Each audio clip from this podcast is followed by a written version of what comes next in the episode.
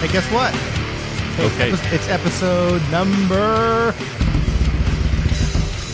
40. 40. 40 of A. The big 4 0. So it's a week of anniversaries because uh, Monday is my 21 year anniversary at Microsoft. Congratulations. And I am not, but to celebrate, I'm going to Vegas. And we talked about this last time. Oh, You're not a gambler. Yeah. Brent, ah, here goes the tequila. We don't have tequila, so we'll do coffee shots. when Brent says, we Done. talked about this before. All right, so, So you're um, not a gambler. So what's happening in Vegas? I'm going to vesting. I'm going to what if Vegas? Going to Vegas to talk about A/B testing, not the podcast, the actual experiment experimentation. That's right. That's the conference this weekend. Well, it's Monday. My workshop's Monday. I'm flying down Sunday, giving my workshop Monday, flying back Tuesday.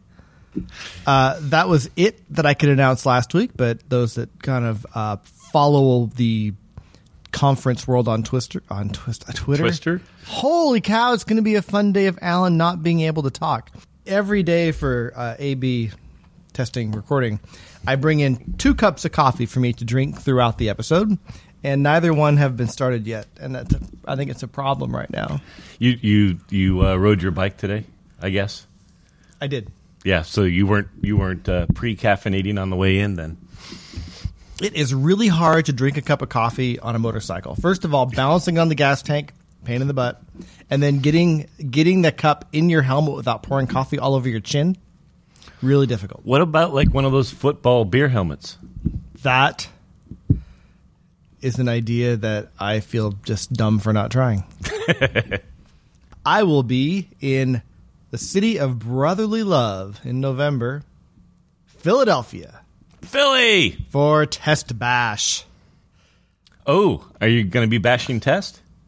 I'm going to be talking. Sweet. I'm the one giving a talk about. Um, I think I titled my talk. You know, I'm I'm kind of. I mentioned this perhaps before, uh, but I have. oh no no drink. I uh, am evolving this talk around my experiences uh, with being the guy, the test and quality guy on a team with no testers, and talking to other people with the same experiences and and learning what works and doesn't work, and watching watching more failures with the move than I see success. So I'm talking about testing without testers and other stupid things or something like that. I think we learn well from mistakes. We can watch what others have You done wrong. only and learn from, from mistakes. Oh, so and so teams tried that and they failed, so it's a dumb idea. I've seen that for well, 21 years now. 20 At Microsoft. at Microsoft.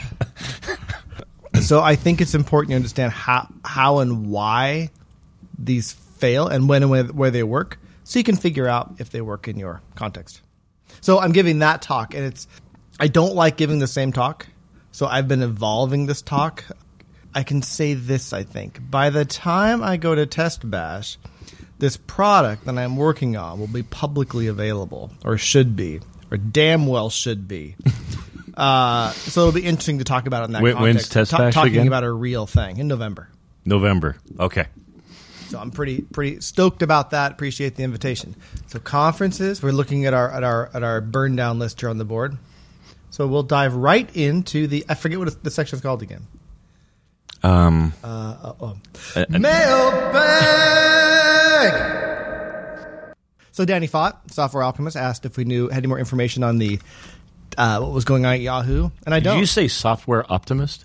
Software Alchemist. Oh, okay. Who? A software optimist is nobody in testing. It it really should be nobody in testing. So I I haven't heard anything. The one person I used to have some good connections in Yahoo, and they've all left the company. And wow, they're all testers. That's weird. My connections to Yahoo are, God, about eight years old. Yeah, so I don't know. I use uh, a news clip of the Yahoo, you know, getting rid of the safety net makes us better developers article uh, that came out when they made this change. Uh, but again, that's press, and it's hard to tell. There could be a lot more going on under the scenes, or there may not be. It's it's hard to tell. But Yahoo is is is getting a lot of PR on this, but they're far from the first big company to to go down this path. Oh, I know, but there was. I think he brought it up because that's this is the one that got that got media attention about it. Yeah, Facebook has been doing this uh, Yeah. same sort of thing for and years. Facebook ish. The thing to remember, and this is something important when you think about unified engineering, combined engineering, or no testers, whatever you want to call it, is that Unified engineering. The story I bring up is when I went to the Google Test Automation Conference in Kirkland. It's been two years, maybe three years ago now. I can't remember. I'm old. I think it's three. three ish. Uh, the guy from Facebook giving a talk comes up, he swaggers up there. I work at F- Facebook, and we don't have testers at Facebook. Like trying to get like a rise, like you know, like this is, these are test automators. So I'm the engineering lead for a software reliability team. My eyes roll, I go, dude, whatever. We don't have testers. We have software explorers and evaluators. Right. we don't have testers. We have performance have analysts. It's like the and the point is quality that analysts. the three know that the work gets done, or the work should get done. The way you fail at this is you stop doing testing, but the activ- the activities still need to occur. And what happens in a good unified engineering team is that they occur in a more optimized manner than they typically do on a waterfall or a staged or, or a separated team. yeah. So anyway, I, don't, I have no insights, nothing really to talk about there. But question acknowledged. Thank you. Who's Peepee? Patrick. Oh, Prill. Test Pappy. I only know people by their Twitter and Slack handles. Yes, but I think it, it probably is not too cool for us to continue to call him PP on the podcast. Patrick asked, "How does Microsoft grow and recruit into quality-oriented roles?" Damn good question. Yes. I'm going to let you start because I have to think about my answer. We the the prep was low for this episode. I think this one's all about you, honestly, because uh, when Patrick is is asking around quality oriented roles, Like what Alan does. I'm thinking it's there's there's two versions of this in my mind. Number one, what Alan does. Number two, what Windows does. Oh, and between the two of us, there's only one of us that has a, an opinion on this. okay. All right. I while you were talking, um, I had a chance to uh, form some thoughts on this. So it's interesting. We should probably give some background. Yep. Because it's very recent. Microsoft has had a lot of SDETs, testers, software design engineers and test. Uh, when we made this move, I can't say we kept them all, but people moved into roles, whether development roles, some of them, and some of them did very well, some not. People that were good test developers, they're pretty good developers. Uh, the the thing I have discovered is that people who were good test developers, for the most part, are making themselves very well known as better developers. my experience as well. Know, Windows they just decided to not have a test team but to have a quality team, and they focus on uh, telemetry, data science, uh, really business intelligence, and uh, some of the ilities. Yeah, the the fact that you said business intelligence and data science, I find nearly offensive. Yeah. I mean, In in that that's what they're focusing on. I may I, I may poke a little bit. So Yeah. that happened. So just for background, kind of where everybody went. So when I came to this role on my team, they wanted a, they wanted someone to think about this quality role. Not think about the quality, think about quality, and be in a role to think about quality and make sure all the activities were being done. I mentioned a minute ago that doesn't require a drink. I mentioned a minute ago that on a unified engineering team, all the activities, the quality and testing activities, still get done, and they wanted someone who actually knew what those were, so they could get done. And that's what that's my role on the team. So how do we grow and recruit those people? I don't know that we do. Not every team at Microsoft has uh, someone like me. Uh, some do, most don't. One of the goals for me on this team was to show after this product ships and assuming it's massively successful, I'd like to show this is how a unified engine. This is the example, the template for how a unified engineering team works. You have some you have some specialty around quality, and this is where this is the role that people who really kind of get that systems thinking of testing and quality and can see across the product can have a place to fit in a unified engineering team. Uh, how do you recruit those roles? NFI. One thing it's actually a little bit it's different these days when you're recruiting from universities, even external. It was uh, difficult, not not like hard, but difficult, more difficult to recruit for test roles than it was SDET roles than it was for uh, SDE roles. And the difference being mainly the industry stigma around the test role. I think at Microsoft, most people got here, they go, "Oh wow, this is not banging on buttons." So, uh, but yep. it was hard to get over that hump. Now, since we recruit just for SDEs, but we make sure that they have some aptitude, good aptitude for testing and quality, um, recruiting is actually a little bit easier. But how do we find those people who are going to grow into quality roles? I I don't think you know when you recruit them. So, a couple thoughts as as you were talking. Number one, so we have an uh, probably a more relevant expert on the Slack channel than us on that particular question with respect to uh, Steve Rowe, who is in a, a quality team uh, within Windows. So I'll I'll definitely yeah. publicly invite Steve to to address that question within the Slack channel. I'll Everybody who isn't on the Slack channel, uh, of course, you can still. No, I'll say two things. Let's do yeah. this. Let's do episode forty.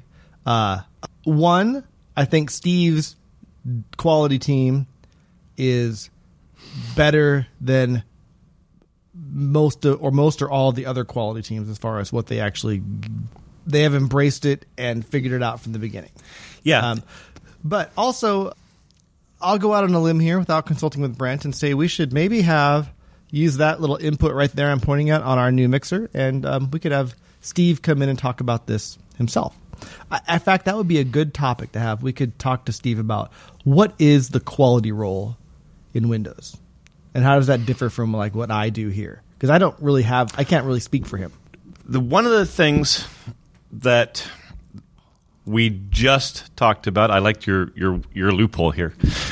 Is the the the Google Test Bash and the the essentially all Google did is they're still testers they renamed is is the accusation. And I do I will state that at a still a far too big I think you're confusing listeners. We're talking about Facebook and the software reliability. No, you talked about a. Oh, right, right. Facebook claimed we have no testers at the Google Bash. Yes, at the Google uh, Test Automation Conference. Right. Test Bash is the thing I'm going to. Please, I, I've had coffee now. Obviously, you have not because you're getting your words all confused. Okay. Thank you for adding clarification.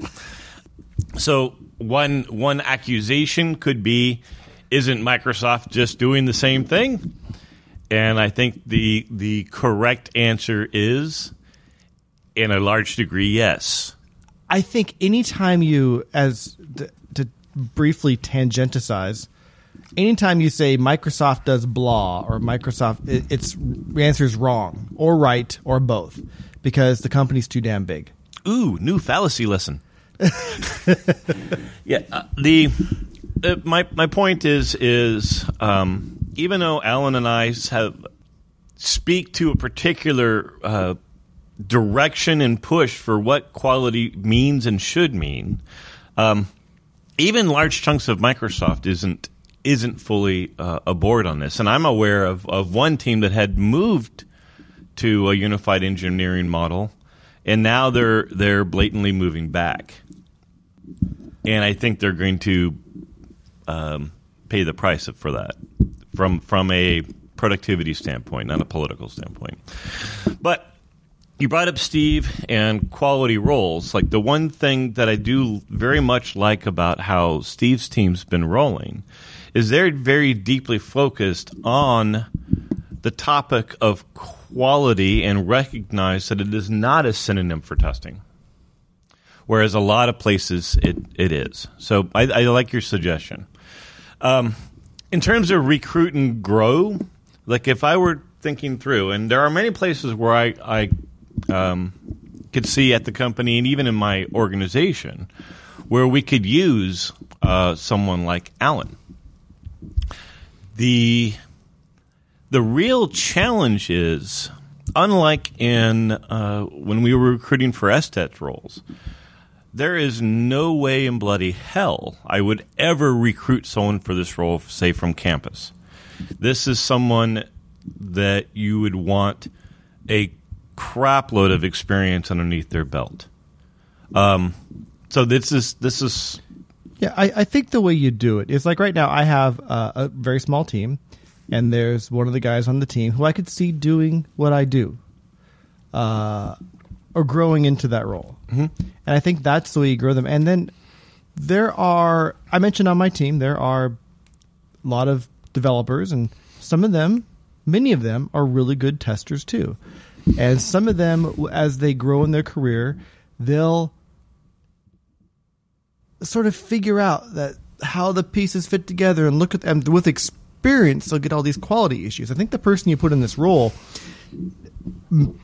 not necessarily a direct testing background but i think the thing that helps me in my role is the fact that i've been doing this for frickin' ever yeah, there's a high degree of experience required, and I think I think the recruiting model for this role, even even though um, so Alan uh, a couple years ago, uh, or no, it was just this year, sent me a message saying, "Hey, I'm looking for another person like me. Who do you know?"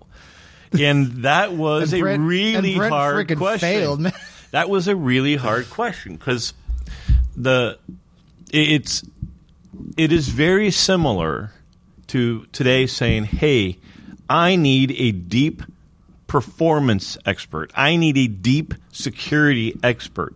And I think that's where the where your role is today. It, it's someone needs a deep quality expert, but quality as a as a system function, not as a necessarily a super tester. I think we'll see as as time marches on that we'll see a few more people in uh, in roles similar to Alan's, but we will then, in fact, view it as a as a specialist role. i think so Yeah. uh, something i was going to say. Oh which reminds me um, i have uh, if you know anybody i'll ask right here so the three can overhear in case they know anybody. i'm happy to have someone external but uh, my team owns everything from the moment code is checked in until it gets deployed to our production servers. Um, we deploy to 12 servers now. We're in data centers around the world Just you by- by are the- by the the, way. code factory head. the cranking things out. And in the between there, in between there, of course, between the code checked in and going to production, there's a lot of quality stuff that happens. So uh, the four of us own all that, and uh, it's not enough because we're with, with scaling. We need help with mainly on the DevOps side, uh, Azure management, scripting, build. You know, get, getting builds together. So we're if you know anybody, I know a lot of people on DevOps side. Okay, if you know anybody who's like you know independent worker, uh, can just sol- look at ambiguous instructions and figure out what to do and, and get crap done, um, send them my way. The, the challenge is, is who's looking. Yeah, yeah.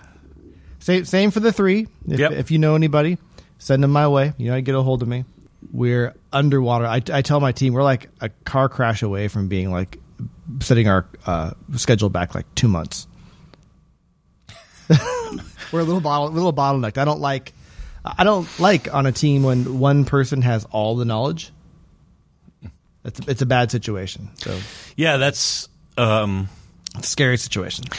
it's one of the things that is interesting. So, as you know, I've been I've been running agile teams for a long time. All of my reports have been I've been sort of training and guiding them for a better part of the last three years.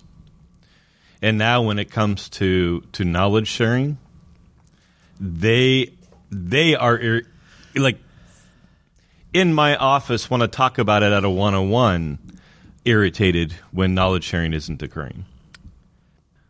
I don't know if we really answered that, but we talked about it. Yeah, so far two questions down, and both both answers are uh, we don't know. You know, you think for a nice even numbered episode like 40, we'd be awesome and not like uh, wishy washy lame. Right, and and the positive thing is, look, we're already halfway done. Great, great. Well, actually, it won't look that way after I edit. Oh, I see. I see. So even the word. So let me just say this right now.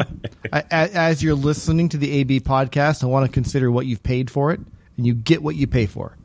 Actually, you don't even get that much because you've paid with your time already, Yeah, that and and hopefully, there is a reason we have three listeners. hopefully, hopefully, editing has made your lives a little bit better than it would have been if you were actually in the room with us.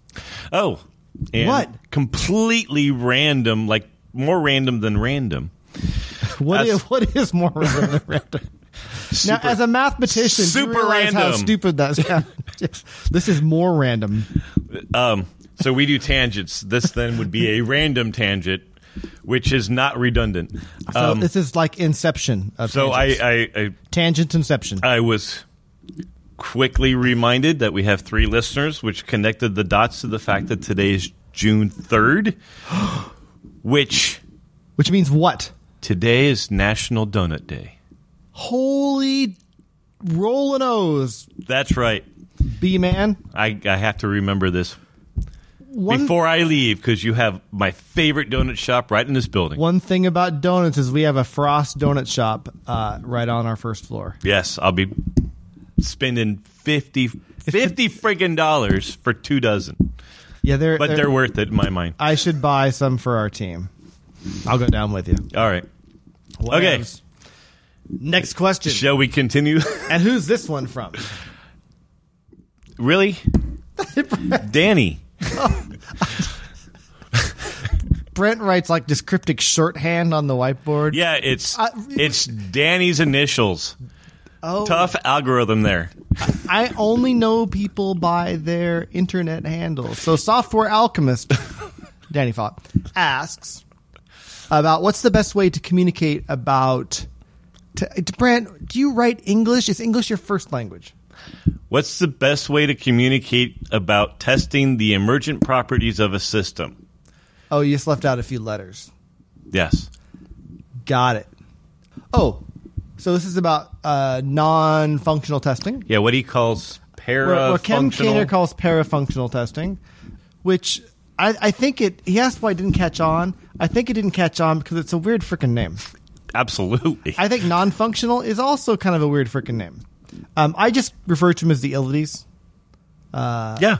and that's I've rare, I use non-functional if I'm in a group of people where that's sort of the language they expect to hear.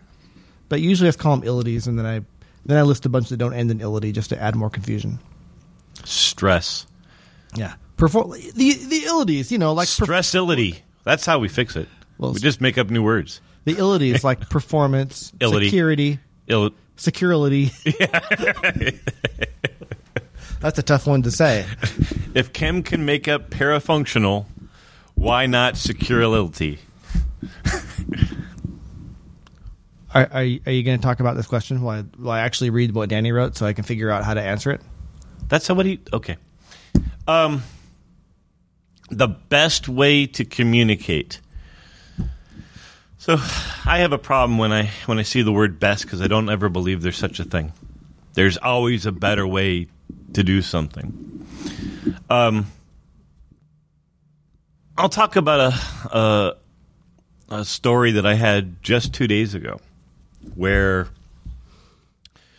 we have this one team uh, that's essentially our DevOps team, and they're operating off of what I view is the dysfunctional equation that all of these teams do. Like the first time, if you have a team that is um, with a mission of something that's a broad scope, and in our case, it's division scope, and their job is to sort of cat herd, uh, amongst other things, their job is to cat herd the ilities uh, across all of the division. And what is the way that everyone does this? V teams. Yes and no. but uh, and if I were to torture you longer, I know you get to this. Um, the way everyone solves this is yes, with a V team, but a V team that does what? Of course, Alan, you're correct. Produce a scorecard. Boo. right? So uh, the discussion at hand was was um, uh, integration scenarios. So I'm in Azure. So an example would be creating a VM, um, deleting a VM, uh, launching an app service. Okay, and performance comes up, which is a ility performability. yep. Um, You've pronounced that correctly. Thank you. And the typical way people do this is um, they put the scenario and then they put P95, or in this case, it was P95 or P99. Those who don't understand what that means, it's the 95th or 99th percentile of the performance. It essentially means 99% of all transactions uh, were equal to or below this value. Right. Okay. And you do that because, in general, average is stupid. Average is stupid, So, but but I pushed back and said 99 is also stupid. I'm curious to hear why. Um, so the the way that I have found the best way to communicate in terms of performance is by showing the distribution. Ah. So generally, the distribution will be a head tail curve on almost every performance situation. Agree? Now, so if you go with 99th, then you are including um, a large portion of the outliers. By looking at the distribution, you can now decide okay, what's more important? Pulling down the outliers or improving the experience for the head? So, um, if you find that, that the, the, the head of the distribution, again, a head tail curve, if you find that 90% of that head tail curve is in the head, then you're going to be better suited ignoring the outliers and focusing on how do we make that 90% faster.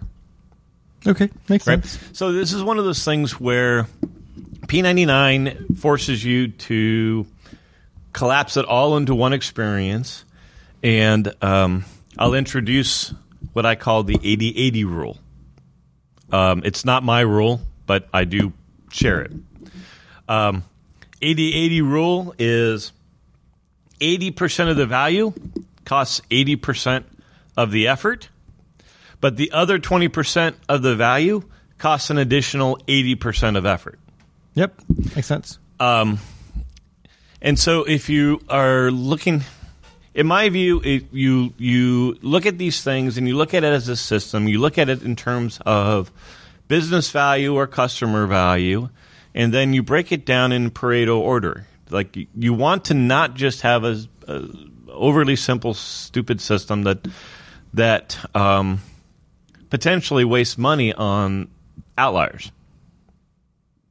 Anyway, So- have you had enough time to think about? Yeah, yeah, because you you're that's a, a very interesting. Not sure it answers this question. So I kind of I, I said a boo when you mentioned scorecards, but often, uh, depending on how you put it, how how you build it, uh, scorecards can be the right solution because people like to watch things that are red turn green.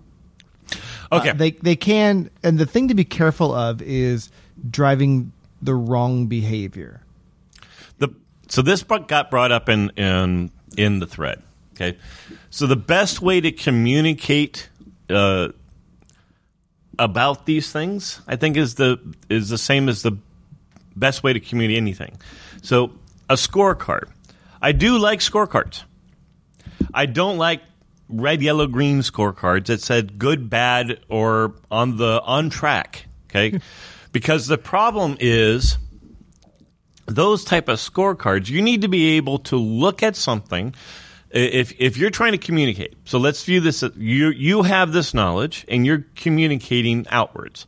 So the readers of this are your customers, okay, uh, of your output. Your customers must be able to clearly understand what actions need to be taken without questioning you. Okay? And these red, yellow, green scorecards don't do that. So we had, I, agree. We had, um, I had an angry moment a month or so ago, and I, I run our ship room, and we had one of our. So I, the way I took care of making sure our ilities were handled across the team with no testers as I put one of my peer engineering managers in charge of every ility I cared about. So the engineering manager in charge of one of the ilities for like the second week in a row showed this huge mass of red, yellow, green, and all he said was, "Everybody's working hard. We're making some progress. It's hard to tell from here, but everybody's working hard." And there's useless. You may as well have shown me a picture of a unicorn taking a crap in the forest. It would have been as useful. Did you see the the the unicorn rainbow snippet at the end of Deadpool? I did. Oh, that cracks me up. Oh. so anyway, anyway, the feedback to him was, you know, what does the team need to know about where this area is? What what are the action items? What needs to be done? What are the risks? What are the goals? Whatever. Something around those areas versus a mass of red, yellow, green. So it was going back to your point. There was nothing on there actionable. There was nothing on there I could read and go, "Oh, this is good. This is bad." It was just too hard to figure out. What you want to do, if you have a scorecard, it should be painfully obvious uh, what it's telling you and what it means. Whether there's action to take, whether there's risk to worry about that needs to be mitigated, it's or whether it's truly on track and nothing to worry about at all. But if those, those things are missing, the scorecard becomes useless. There's to to piggyback on that, right? The the other problem with these scorecards is is you know what's the goal? And oftentimes, like say with performance, oh, the goal is to bring P99 down to 200 milliseconds. Okay, no, that's that's not a goal. That is a Target? stake in the ground, a target. Yes, something along those lines. Right? The the goal in my mind needs to be something that says this is the business benefit. Right? The when I try to communicate these type of things, generally what I try to do is I I look at it, I analyze it, and, and I break chunks down into sort of Pareto order of benefit to customers. Right? A lot of these things you can just do ad infinitum. Right? The great, we have everything all green. This is what we agreed to. However, uh, customer still hates the product. Right? So great, we all agreed to. We we can all we can all pat ourselves on the back that we did the best we we we could, I guess. But uh, and in my view, it's because you're targeting the wrong goal. You're targeting the goal of. Um, I actually had this conversation with an employee this week. It's it's like, look, you learning to drive is an uninteresting goal. What's an interesting goal is we're doing a road trip to Vegas. And you're going to learn to drive in order for us to execute on that road trip to Vegas. So you hit on uh, something, a, a nerve that really, uh, where I agree with you. Uh, really hard because I think teams can often focus on doing really good engineering. Like we're really we're going to put some targets and we're going to hit those, you know, and we're going to make sure that we can do this mean time to our test is going to run, our mean time to failure test is going to run, and we're going to make sure we get all this. And they focus so much on just doing the engineering work, they forget to make a product that customers like. execution is really important, but executing in a valuable direction is also really important. And I find that these these engineering teams that are so deeply focused on progressing on execution are often it, it's it's the age old trees versus forest discussion. Right, Yeah. they're they're they're inside the forest. So like, ooh, n- neat tree. Let's do the one to the left now. Yeah, and going back to my role, that's you know my part of my role on the team is to make sure that the guys working on performance aren't just you know I it's not hard work. I go, so what's the user benefit of getting to this goal? Uh, you know, and make sure there's answers for those questions. So the answer I think so far that we've brainstormed through is number one, communicate um, in a way that makes actionability readily apparent. Communicate in a way that discusses the system in business terms. Yeah, and I would there's uh, with any change, and a change can be an organizational change, or a change can be an improvement in engineering. Uh, one thing, like I have said a million times before, when you if you're going to move to agile, if you're going to make a big organizational change, explaining why, like we want to be able to ship daily. So, in order to do that, we're going to combine our engineering teams, work in agile methods, blah blah, blah whatever you, you want to explain that. Versus so people go, oh, we want to ship every day. This is the goal, and to do that, we have some a bunch of other stuff we're going to do. We're going to learn to drive. Uh, versus what happens to a lot of teams is like, hey, tomorrow you're all engineers. We'll figure out what that means later. It's like the, the what? So let's trench that over here. We need to get performance better. All right, let's work on performance. Our versus our customers are complaining about performance by June 30th, we want them to be bragging about the performance of our app over our competitors. Maybe not the best goal. I, I, I got Yes. yeah. So, but I would love so to see someone brag about uh, get right, that to happen. but- so you want, Yeah. we want to improve the user experience around performance. We want to make sure people feel that the product is snappy, uh, whatever. But and in order, because we think this will sell a million more units. So that, so you know why you're working on performance, why that's a target. Yeah, uh, Amazon did this uh, very, uh, at least to me now, very famous uh, experiment where they basically their landing page they put a, a, a, configurable sleep in in the loading of the page, and they ran an, a series of experiments, A/B testing. Uh, A B C D E. to be discussed by Alan Page uh, in Vegas at a place near you, as long as it's in Vegas, um, where they artificially slowed down the render of their page. And they tracked the abandonment rate of the customers. So, long story short, they were able to determine two things that are critical. Number one, how much a millisecond on their landing page is worth and where um, what's done in e- economics terms marginal utility where that utility um, sort of dies off where it's no longer useful to eke out that extra millisecond right because uh, if they had a 10 second rendering page going from 10 seconds to 5 seconds is going to keep way more customers. But if you're already at uh, 400 milliseconds, going to cutting that in half to 200 milliseconds saves you not as many customers, Right. right? Um, it is not a linear curve by any means. Okay. You, you went off on a tangent there, but did we finish the topic or? No, so I'll, I'll wind back to the performance thing. Oh, Like- good. Like, and and then this will be my my coup de grace on this topic. The on the P ninety five and the P ninety nine.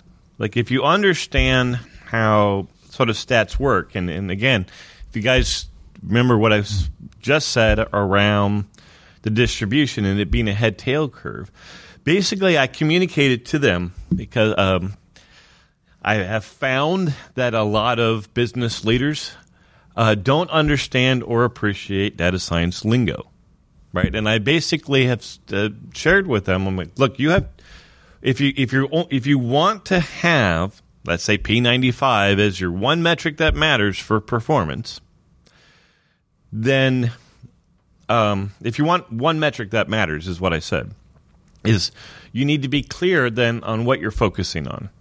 Are you trying to reduce the variance of customer experience? Meaning, meaning what's the likelihood of outliers happening?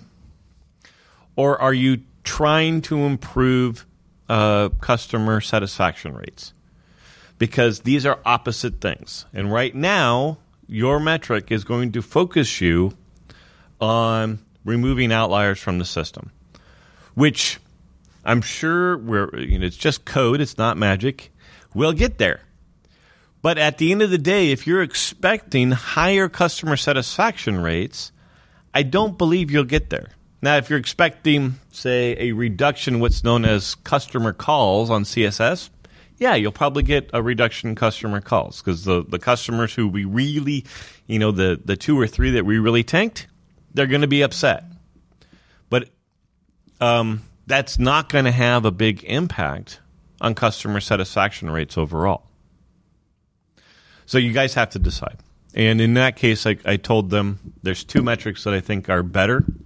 One's known as the coefficient of variation.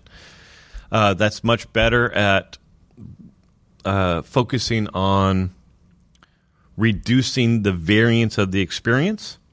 How do how do we reduce some people having super fast and some people you know take ten days for a thing to render? And then median, I find, is a much better stat um, than P95. All right, cool. Okay. Hopefully that rambled around the and uh, some sort of answer to the question. Yes. Or generated more mailbag items. Yeah. Hey, uh, one more. Um, hey, Alan. Here's a topic for your A/B testing show. Our product has been rolling out more and more users over the last few months. Our CEO has decided that he does not want to roll out to more users because we're hearing the exact same feedback or very similar feedback from everyone we've rolled out to so far. My thoughts are that this is good because we're not finding more issues, but I'm fighting against management to try and push out our product to more users even before we fix these issues that are known. What would you do? So the feedback. So it, it sounds like to paraphrase is the product is there's like a core set of issues like we know that A, B, and C are, are need to be fixed, and we go to more people and they tell us the same thing A, B, C need to be fixed. Should we go to even more people to hear those same things, or should we go to more people, or should we fix those things first before we go to more people so we can get more data? Would you think you get more data by going to wider customers? You think you find out about D, E, and F, or are you blocked on finding out about D, E, and F until you get So there's more people on? board? There's a balance here, right? So one is, hey, we know about this feedback. I presume uh, work is in flight, right? So the these the errors. Um, how sh- how shall we hypothesize on on the the the president's feedback uh, with respect to the customers? Like the do we think the customer feedback is um, critical to the business, or do we think it's hey, it, it's a couple of one-off bugs like hey, this button's in the wrong place? I think more funda- It sounds like it's more fundamental things, not necessarily button in the wrong place, but like if, uh, a, a feature that would make the product more usable is missing. But it, but there are. It's not. Uh, uh, doesn't sound like it's a showstopper. So okay, I, I just thought of it another way. Um, So the question really is how I the how I par- feedback what we have today. So this is this I think is is is probably the best current answer in my head. The feedback from the customers that exists today. To what degree do we believe it is causing abandonment? If we think it is not causing abandonment and it's really more around taking something that's good and making it delightful, then yeah, I would I would turn the crank another order of magnitude, but only another order of magnitude. Yeah, so that's actually a good way to put that. So how would you? What are some good ways to measure? I guess you could just look at usage. I'm trying to think how to measure abandonment, but it's how you can look at uh, active users and figure that out. Uh, on a on a web app, one of the better ways of measuring um, active users in this case or abandonment is is essentially the the the frequency and the they call it frequency and recency. So, how often do they engage with the product, and how often do they re-engage with the product? So, you want to look at um, you would want to start tracking new users to the product, and then look at what are the typical rates. How how frequently do they come back to the product? And then how many re-engagement sessions generally do we see before that starts to slow down? Yeah, how do you correlate those A, B, and C, you know, features that are missing with abandonment? You can measure abandonment, and you can look at customer feedback to see what they think is missing. But how do you correlate the two? The the easiest way is to put a feedback app on on the product. So you uh, the, here at Microsoft, the the most famous one is we call Send a Smile. Send a smile, and Right. it sounds like they have something like that because they're getting they're getting customer feedback. Right, but now, so now if you track um, uh, what's known as uh, active, engaged, and then disengaging customers, that's really what I d- described there. So, um, looking at new users, then and you light up the send a smile, then you can. Um, most people, when they instrument, right, you, you're able to see the the sessions of the persons who have contributed feedback and then you can you can say okay is there anything interesting in the session and, and in particular if you can look at the specific paths under question Okay, right. And say hey you know what? The the specific paths under question um, these guys aren't in, aren't abandoning with respect to or in comparison to say this other category of folks or not even abandoning it at all. Right? It, um, what you're trying to draw a connection to is does this group that requires this what's the size of that group and how does it differ from the ambient abandonment rate of your product that you're already an expert on because that is just A/B test, pure A/B testing right there. very cool, very cool. All right, we are out of time for episode forty. Yes, mailbag only. Uh, our second all mailbag episode. Yes. we did we did one before a while back. Right? Uh, Percy will know the number because he memorizes them. I think. Yeah, uh, actually, have you have you seen? Um, I really like what Percy did on on episode thirty nine. Oh my god, yeah, he did the live play by play. At I had to go listen to at forty three oh two. I agree with you. At forty three twenty three, I don't. Yeah, I'm like, what are you talking about? oh, yeah, he's right. All right. Later. Hasta la vista. I'm Alan. I'm Brent. Bye. Bye.